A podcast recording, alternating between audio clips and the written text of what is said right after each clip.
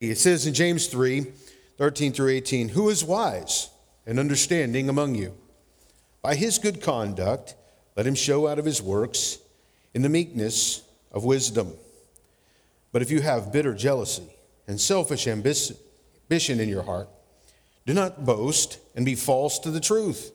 This is not the wisdom that comes down from above, but is earthly, unspiritual, demonic. For where jealousy and selfish ambition exist, there will be disorder and every vile practice. But the wisdom from above is first pure, then peaceable, gentle, open to reason, full of mercy and good fruits, impartial and sincere, and a harvest of righteousness is sown in peace by those who make peace. So we see in God's word, he gives us a great contrast here in James. The book of James has been sometimes called the Proverbs of the New Testament uh, because of its focus on wisdom and because of its uh, direction in getting wisdom from God and asking of God, as we'll see later on from that. But then the earthly wisdom James lays out here for us gives us some very distinct differences between the two. There's a great difference between earthly wisdom and godly wisdom. And though earthly wisdom may seem appealing at times, we see God gives it a very negative description. Notice what it says there about it. It says, where jealousy, bitter jealousy, selfish ambition thrive. Bitterness, jealousy, selfish ambition, those aren't positive traits, are they? Now, notice this is describing a person that the world would call wise that they have earthly wisdom. They may do well in business, they may do well in things. They may have written some proverbs, if you will, not the ones in the Bible. There are people who write proverbs, a, a wisdom statement, and they give those directions out, and they may sound great, but notice what drives them, what they thrive on bitterness, jealousy, selfish ambition. Now, ambition's not negative, is it? This is a selfish ambition.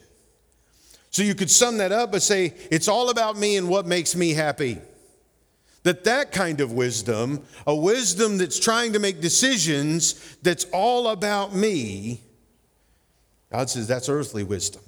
That's a negative wisdom. That's not a God kind of wisdom. That's not the wisdom that should be the thing that rules and reigns in our life, that directs us the way He would have us to go. It's all about me.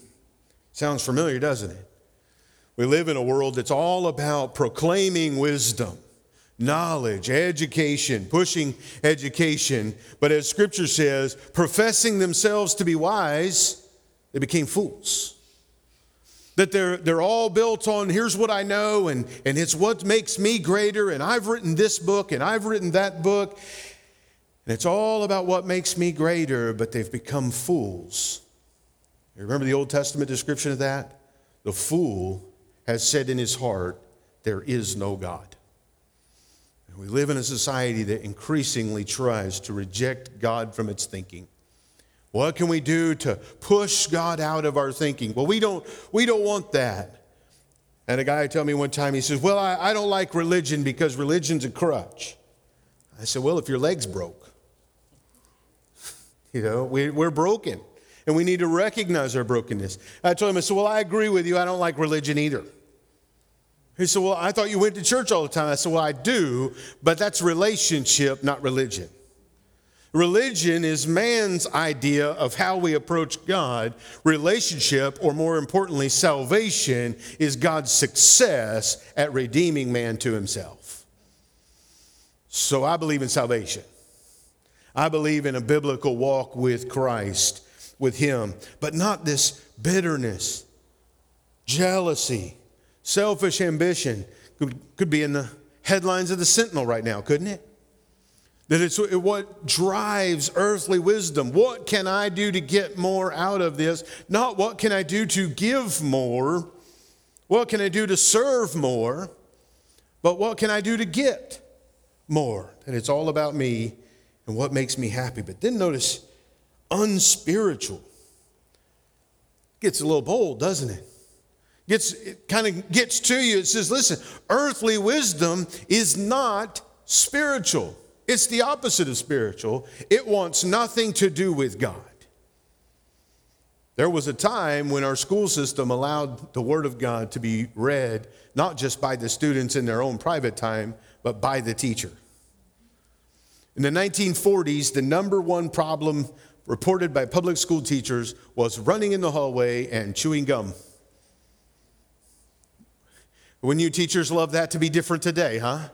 It's, oh, if that were the problem, right? You know, eh, running in the hallway and chewing gum, well, bring it, right?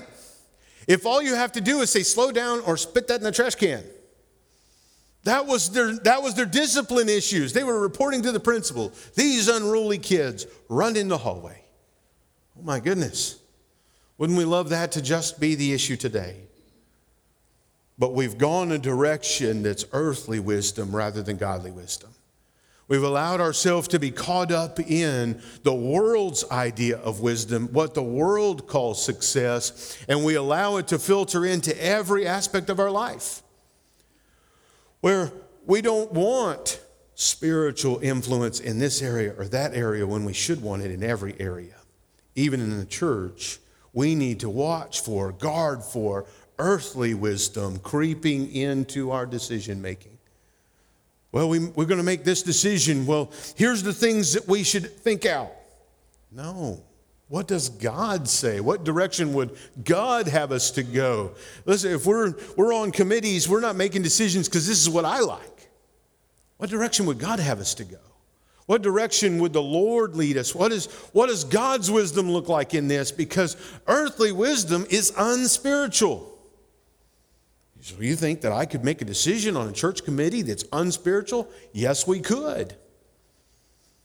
Churches have made decisions that were unspiritual because they made it on a basis of earthly wisdom rather than godly wisdom. And we have to, of all people, drive into a godly wisdom. Then I want you to notice he goes even further than that. We think, well, unspiritual, that sounds pretty hard. Then he says, it's demonic. Gets right to the point, doesn't he? The Holy Spirit wants us to understand that earthly wisdom, as sensible as it may seem sometimes, is rooted in demonism. That ultimately its direction is going to lead to something that's not just unspiritual, that it's not just selfish, it's not just jealous, it's not just bitter, it is influenced by demons, that it's evil, that it's wrapped in evil. Is that the thinking that we want? Is that the wisdom that we as believers should allow to dictate our life? As Paul would say, God forbid. We shouldn't allow these things to happen, that the earthly wisdom, that the worldly wisdom, it's all the way rooted in demonism. That the bitterness, the jealousy, the selfish ambition were the superficial, they were the surface issues, but at the root of it, the Bible says it's demonism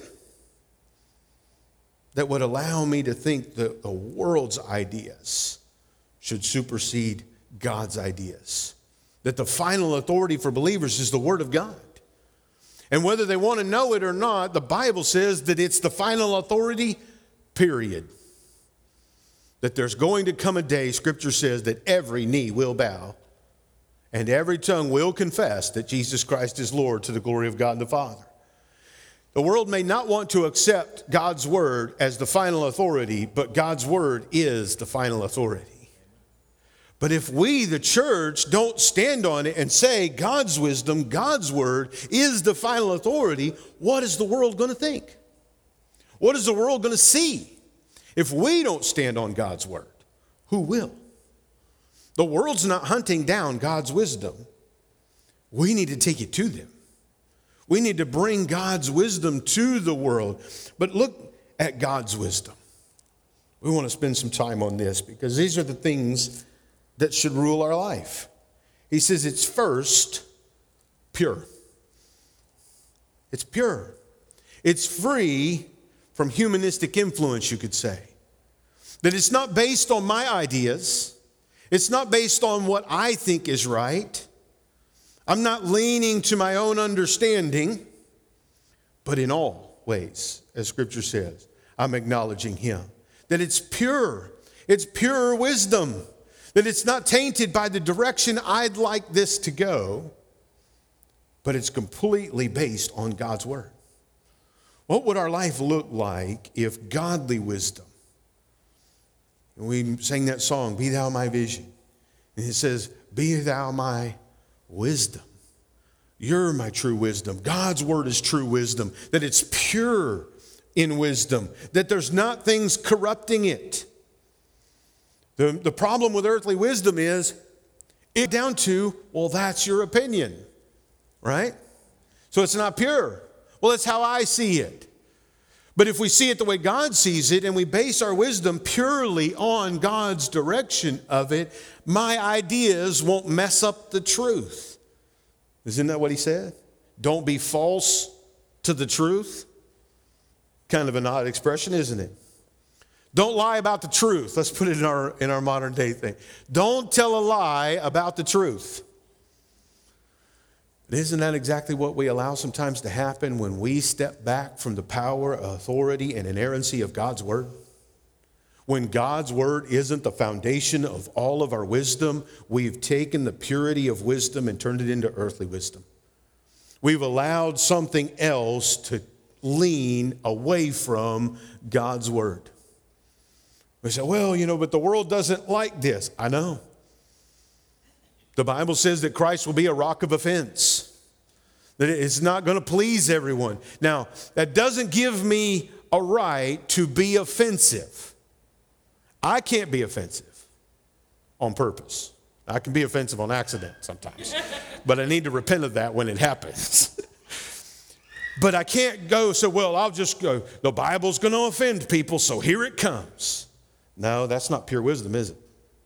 That's chain wisdom. That's earthly wisdom coming in on that. God's word may be offensive, but that doesn't mean I, I present it offensively. I give God's word pure. Here's what God's word says. That may offend somebody. But that doesn't mean that I hold back on God's word because they need God's word, because only the pure wisdom of the word of God will transform and change our lives. So if I don't give the world a God kind of wisdom, I'm giving them a Shane kind of wisdom, and that's no good. And if I'm giving the world back worldly wisdom, we haven't exchanged anything of value. We have to give them God's wisdom, or we have not given them purity. Then notice it says it's peaceable. It kind of reflects back to I have to be able to present it in peace, don't I? It makes peace, it seeks peace, it makes me a peacemaker. The true biblical wisdom is going to always want to find a way to bring peace to the situation. Believers who are always trying to stir up trouble and cause a conflict haven't really stepped into biblical wisdom. They haven't really stepped into a God kind of wisdom. Am I going to disagree with the world? Yep. Are there going to be some things they say that I look at and go, that is just stupid? That's how did you come up with that? But what should my goal be as a believer who's seeking a God kind of wisdom? How can I approach this peaceably? How can I give them the wisdom, the truth of God's word, but do it in a peaceable fashion? Not argumentative, not angry. We won't get anywhere that way. I used to, years ago, I'd get aggravated. You know, the Jehovah's Witnesses knock on your door. And it's like they know when you're doing something. You ever notice that? It's like I was in the middle of this. And when I was younger, I, I loved debate. I was on captain of the debate team in high school and, and that, and I liked arguing. So I'd get it, man. I'd just go at it. I'd give them this is wrong and that's wrong, and I'd quote this and quote that. And you know what happened every time? They walk away mad at me. And I close the door mad at them because I was approaching the whole entire situation in earthly wisdom. Now, some of the things I said were true. The problem was I wasn't approaching it in a godly wisdom, I was approaching it in an earthly wisdom, and I pushed them away from the truth of the Word of God. It wasn't until I said, Let's talk. Why don't you tell me what you believe? Let's, let's discuss that. I know what the truth of the Word of God says, so I know I wasn't going to go that direction. But when I sat down in peace and in love and with the Word of God, it was about four weeks of that com- common grace and that common gift of peaceable love from God's Word that those three Jehovah's Witnesses that had been coming to my house prayed to receive Christ. And that wasn't anything I, because you know what I wanted to do? The worldly wisdom, the earthly wisdom in me wanted to say, well, let me show you. I'll argue with you on this one. It was when I presented biblical wisdom and peace. Biblical wisdom is peaceable. That we can come with the truth of the Word of God without aggressive anger and hatred because we'll only push them away. You know, the Bible says that we can offend people for the Word's sake. That we can be so aggressive at defending God's Word, we can offend them so they won't hear God's Word. Isn't that crazy? How, why would we do that? Because we're practicing earthly wisdom instead of godly wisdom. The God kind of wisdom would get me out of the equation and be putting Christ in the forefront. The Pharisees, you know, aggravated Jesus. I mean, they just were always wrong. Their view of the law was wrong. Their view of he, the Old Testament scriptures was wrong. Their, their view of themselves was wrong. But how did Christ approach him? Peaceably. Now, some of the things he said were pretty bold and pretty direct. I mean, when you call somebody a whited sepulcher, you didn't mince a lot of words there. I mean, you, you, didn't, you just drove the bush over, you didn't go around it. You're a whited sepulcher. Outside, it's pretty and painted. Inside, your dead man's bones. Tell us how you really feel, Jesus. right? But notice, he wasn't yelling. He said, Guys, you're, and he quotes scripture. He quotes them the scriptures they say they're holding to. He says, Guys, you're the people he was talking about. He tells them later, he says, You're the ones that the scriptures say with their lips they praise me, but their heart's far from me. He came at them pure. He didn't put his slant on God's scripture. Peaceable. How do we bring you to a place of peace? Then it says, It's gentle. It's gentle. The, the Greek word there actually could be translated equitable or fair. It's just that we come with the intention of being gentle, being fair. That the Word of God, the wisdom of God, it's fair, it's gentle, it's gracious. Christ could have come on very strong, but he came on gentle. He made himself of no reputation, took on himself the form of a servant. You see where the direction of a God kind of wisdom goes? a God kind of wisdom, all of these things are absolutely contrary to our nature, isn't it? Our nature wants our way. Because he said so when it started, the earthly wisdom, it wants, I want my way. I want it to go my way. I want it to go my direction. Godly wisdom says, keep it pure, keep your mind and your opinion out of it. Keep it peaceable, stop arguing and being aggressive about it. Keep it gentle, be fair. We get aggravated, we see the lost world acting lost. Why does that aggravate us so much? They're lost. How else did you expect them to act? The Bible says the preaching of the cross is to those perishing foolishness. To the lost world, what we're saying from God's word is foolishness. That's why a God kind of wisdom says, I'm going to bring the gospel the wisdom of God's word, pure and peaceable and gentle. Keep me out of it and him in the forefront because if I do that, then the Holy Spirit can make sense of God's word to a perishing person. I can't educate them into salvation. You can't educate them into conviction. We could say all the right things from Scripture, it's foolishness to them. Only God can make it make sense. Only the Holy Spirit can turn the light on, so to speak, so that Scripture all of a sudden, oh, I'm a sinner. I need a Savior. I can't get them there intellectually. You can't get them there intellectually. Only a God kind of wisdom can. You see, this wisdom James is talking about is the centerpiece of the gospel. How do I, a person who was lost and in desperate need of a Savior, who's been born again, tell somebody else what I got? And how do they get it? I come with a God kind of wisdom that's pure, it's peaceable, it's gentle. Notice it says it's open to reason. Well, I've seen some stubborn people that were not open to reason in churches. Right? I, my granddad used to say it this way their mind's made up, they don't want to be confused with the facts. You know, they, they've already made a determination nope, this is the way it is, and I'm not open to reason. I don't want to hear it. Well, does it make sense? Is, is what they're saying make sense? You know, sometimes believers, we turn off the lost world just because they're lost. What if what they said made sense? What if we listened? What if we were reasonable? What if we were open to reason? What if we were teachable? I can tell you the impact I've seen in this. Dr. Bob Kirsten, who we all know and love, uh, the members here especially know Dr. Bob so well. He has a whole lot of education.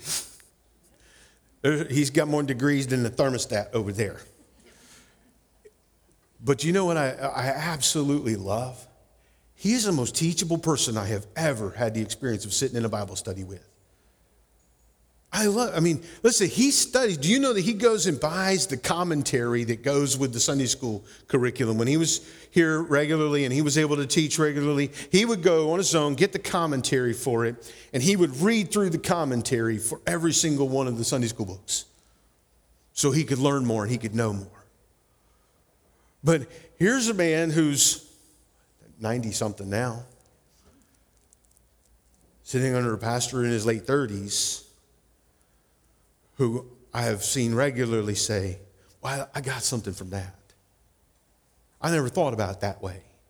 That I've sat in Bible studies and younger men sitting around him presenting God's word, and, and we're having discussion around God's word, and he say, That's a great point. I never thought about it that way before. Tell me more. So listen, when he starts talking, everybody else listens. you know, we joke about it in the deacon's meeting when he would lean forward. You know, he'd, he'd sit back in the chair and he's listening and he's hearing and he's always, when he leaned forward, just stop. What do you want to say, Dr. Bob? You know why? Because he was open to reason. He was listening. He was teachable. It was a God kind of wisdom. His, his life personifies this kind of a life. then notice the next thing it says about it it's full of mercy and good fruits. The Bible tells us about the fruit of the Spirit in Galatians 5 22 and 23. But it's full of mercy. Jesus talks about mercy, he talks about peace. You realize all of these character traits he addresses in the Sermon on the Mount? That a true believer is going to live out things. They're going to be a peacemaker. They're going to be merciful. They're going to be gentle. They're going to be these things. That all of those things that a true believer should be living out in their life are the very reflection of what godly wisdom looks like. That it's going to be mercy and good fruits. How much impact could we possibly make if we as the church were more merciful? Sometimes the church can be the harshest place. I read years ago this uh, a commentator said that the church is sometimes the only place that shoots their wounded. That, you know, somebody makes a mistake, somebody falls into sin, and, and we just go on the attack. Oh, you sinner, how dare you? Instead of being full of mercy and trying to restore them, trying to bring them back. Though scripture says we should do that, doesn't it? it says that we should restore them gently, that we should be people of mercy.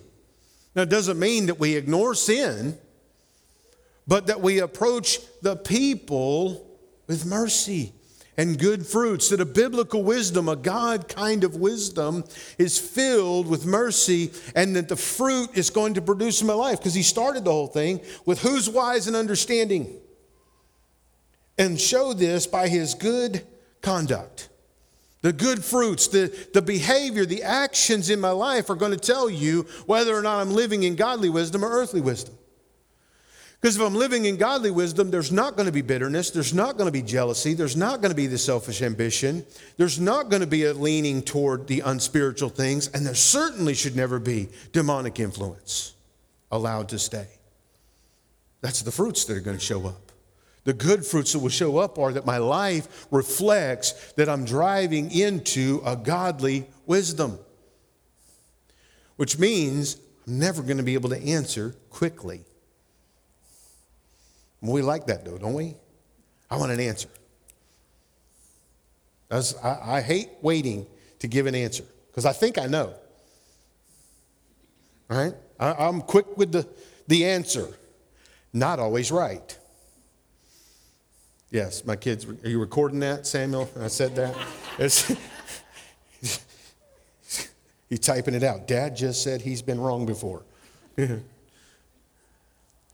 Seven different social media platforms just went viral, right? Full of mercy. Then notice last thing it says about them they're impartial and sincere. Impartial and sincere. We can get so caught up in this is the way I've always known it to be that we don't see where we're wrong. That you know, that, well, we, we go to this church or we're in this denomination or we're this thing and we're always right. I heard a guy, he told somebody that I know, he says, I don't like you Baptists because you think you're the only ones going to heaven. My friend knew the man well, and so he said back jokingly, he goes, No, no, we think some of us aren't even going. but you know, we, we can be very impartial, very partial sometimes, can't we? It's, it's us. We're right. Everybody else is wrong. Godly wisdom is impartial. It waits to see what does God say about this situation. And then finally it says it's sincere. A godly wisdom is sincere. Now, the word sincere is great. I love this. It comes from a root word of two Latin words, sincere. It means without wax. So back in the early 13th century, when this Latin word originated, the people that would sell in the marketplace pottery would many times, as if they were making vast amounts of pottery, sometimes, if you've ever done this kind of work, you know that they will crack. And so that that pot wouldn't hold water. But it's expensive to try to break it down and allow it to go back to its shape and then remold and redo that. So they would take wax and fill in those cracks.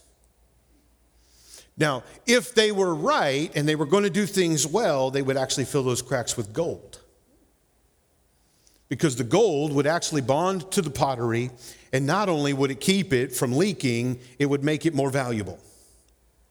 But the ones that were cheap and they were, they were dirty, if you will, would fill those cracks with wax instead and then paint over it. And so customers began to realize that this would happen. They go home, they put water in it, and the, la- the wax breaks free and their pot leaks. So they would begin to hold up the pottery and they would turn it to the light. And when the light didn't show through, they would say, It's sincere, it's without wax. Now, let's just be honest. We're all broken pots. But what do we fill in the cracks with? The gold of God's wisdom or the wax of our own? Because if we're filling our lives, our brokenness, with the wax of our own wisdom, we're going to leak. And it's going to show that we're not sincere. That if we're filling it with the gold of God's wisdom, not only does it fix my brokenness, it makes me more valuable. And what God's looking for is for us to shift from the earthly wisdom that we reject earthly wisdom. As whatever it may seem like is valuable in it, that we push away from earthly wisdom and drive into a God kind of wisdom. Then we could ask the question so, how do I get it? How do I get a God kind of wisdom? Well, you know, he didn't waste any time. He told us how to get it before he got to this verse. Because if you go back to look at chapter 1, verse 5 of James, he said, If any of you lacks wisdom, let him ask God, who gives generously to all without reproach, it will be given to him. So, how do I get this godly kind of wisdom? Ask God. Uh, you can't ask anybody else for it because who else has a godly wisdom? God. That's where I have to go. I have to go to the source for it. I have to go to God for it and ask Him. Sounds simple, doesn't it? And on, on the reality, it is that simple. Have you ever thought about how simple God made the whole thing? Salvation. Believe on the Lord Jesus Christ and thou shalt be saved. That's not a lot of work in that, is there? Not on my part. There was a whole lot on his part. There's almost none on my part. Believe. Okay, I can pull that one off, I think. Ask. Okay, well, I've done that before, right? These are easy things. Well, what do we do with it? In earthly wisdom, we complicate it. So if I go ask God for wisdom, He's going to give me enough. I'll be the next Solomon. So everybody will come and ask me, hold on, was that selfish ambition? Was that me wanting what's good for me? Go back and read Solomon's prayer, and you see when he asks God for the wisdom, he starts it with, I'm a kid. Your people are great people. You're a great God. I'm never going to be able to lead your people your way without your wisdom. Please help. And God gives him that and then some, doesn't he? But it had to start with a desire for God's wisdom, not his own. He didn't seek his own wisdom. He wanted a God kind of wisdom to infiltrate his life. So he asked God for the wisdom. There's only one thing that could keep me from asking for God's wisdom and not getting it, and that's not being his. So it's simple. So, well, I've asked for wisdom and I want wisdom, but I, I just keep going back to the bitterness. I keep going back to the selfish ambition. I keep doing all of those things that you said were negative and that Scripture said were negative. So, what do I do? Believe on the Lord Jesus Christ. To trust in Him, repent of your sins and trust in Him. And then, when wisdom is necessary, I can go to the source and no longer have an earthly kind of wisdom, but a God kind of wisdom. And I can stop being insincere. I can be sincere and truly be without the wax of my own wisdom, but filled with the gold of God's wisdom. Let's bow our heads as our invitation time comes. Maybe you're sitting here and you've been a believer for years, but you haven't found that God kind of wisdom. Ask Him today. He wants you to have a God kind of wisdom. He said he'll give it generously and he'll never reproach you for it. He'll never chastise you for asking for that wisdom. Ask him today for a God kind of wisdom. If you're here today and you don't know Christ as your Savior, you've never repented of your sins and asked Him, we'd love to pray with you, show you from God's Word how you can be a child of God and that you can ask God for a God kind of wisdom. Let's stand together as we sing.